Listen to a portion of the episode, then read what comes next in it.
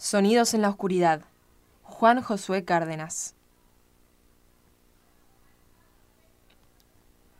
Era una noche tan silenciosa.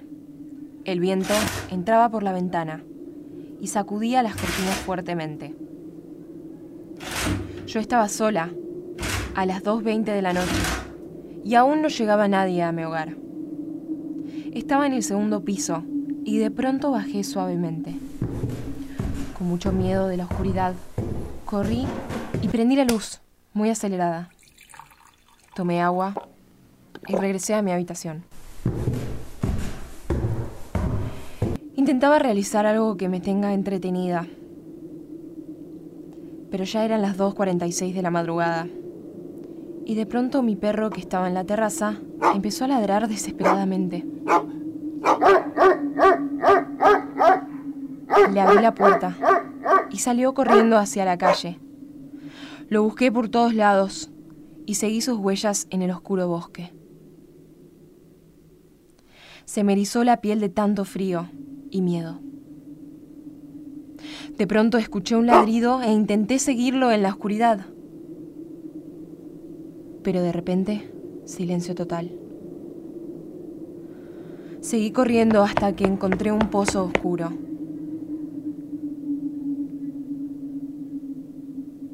Decidí regresar a casa para encontrar a mis papás.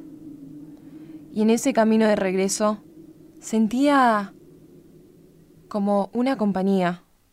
Era como si yo hubiese estado de repente con unas cinco personas que me rodeaban.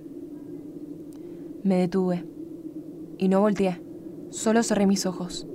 Respiré profundo y volteé, pero no había nada ni nadie en esa espesa niebla. Solo estaba yo. Caminé y caminé unos 30 minutos y estaba muy asustada. Debían ser las cinco y media de la mañana y me senté en una roca.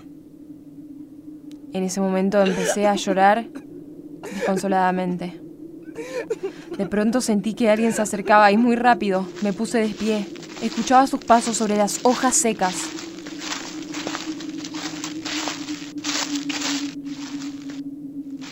Lo seguía esperando.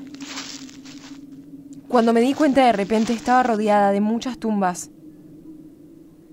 Intenté aclarar mi vista para ver una salida del lugar donde estaba, pero lo único que vi fue una señora aproximadamente de 60 años, muy pálida, y se la notaba muy preocupada. Se me acercó y me dijo con voz muy baja, Ayúdame, por favor, estoy encerrada acá, no puedo regresar a mi hogar. Me quedé muda. No me atrevía a mirarle a los ojos. Sentía un suspiro en mi cabeza. De pronto se alejó y la señora no apareció otra vez. Después de diez minutos amaneció y me encontraba en el mismo lugar, dormida. De pronto desperté desesperada.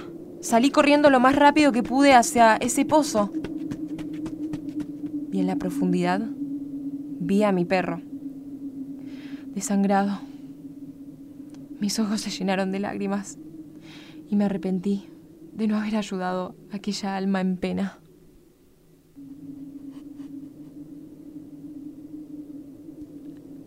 Historias que sobrepasan la mente la delgada línea entre el inconsciente y la realidad. Este fue un podcast para TID Radio, creado por Melina Fernández, Salma Montanari y Abril Fuentes, quien les habla.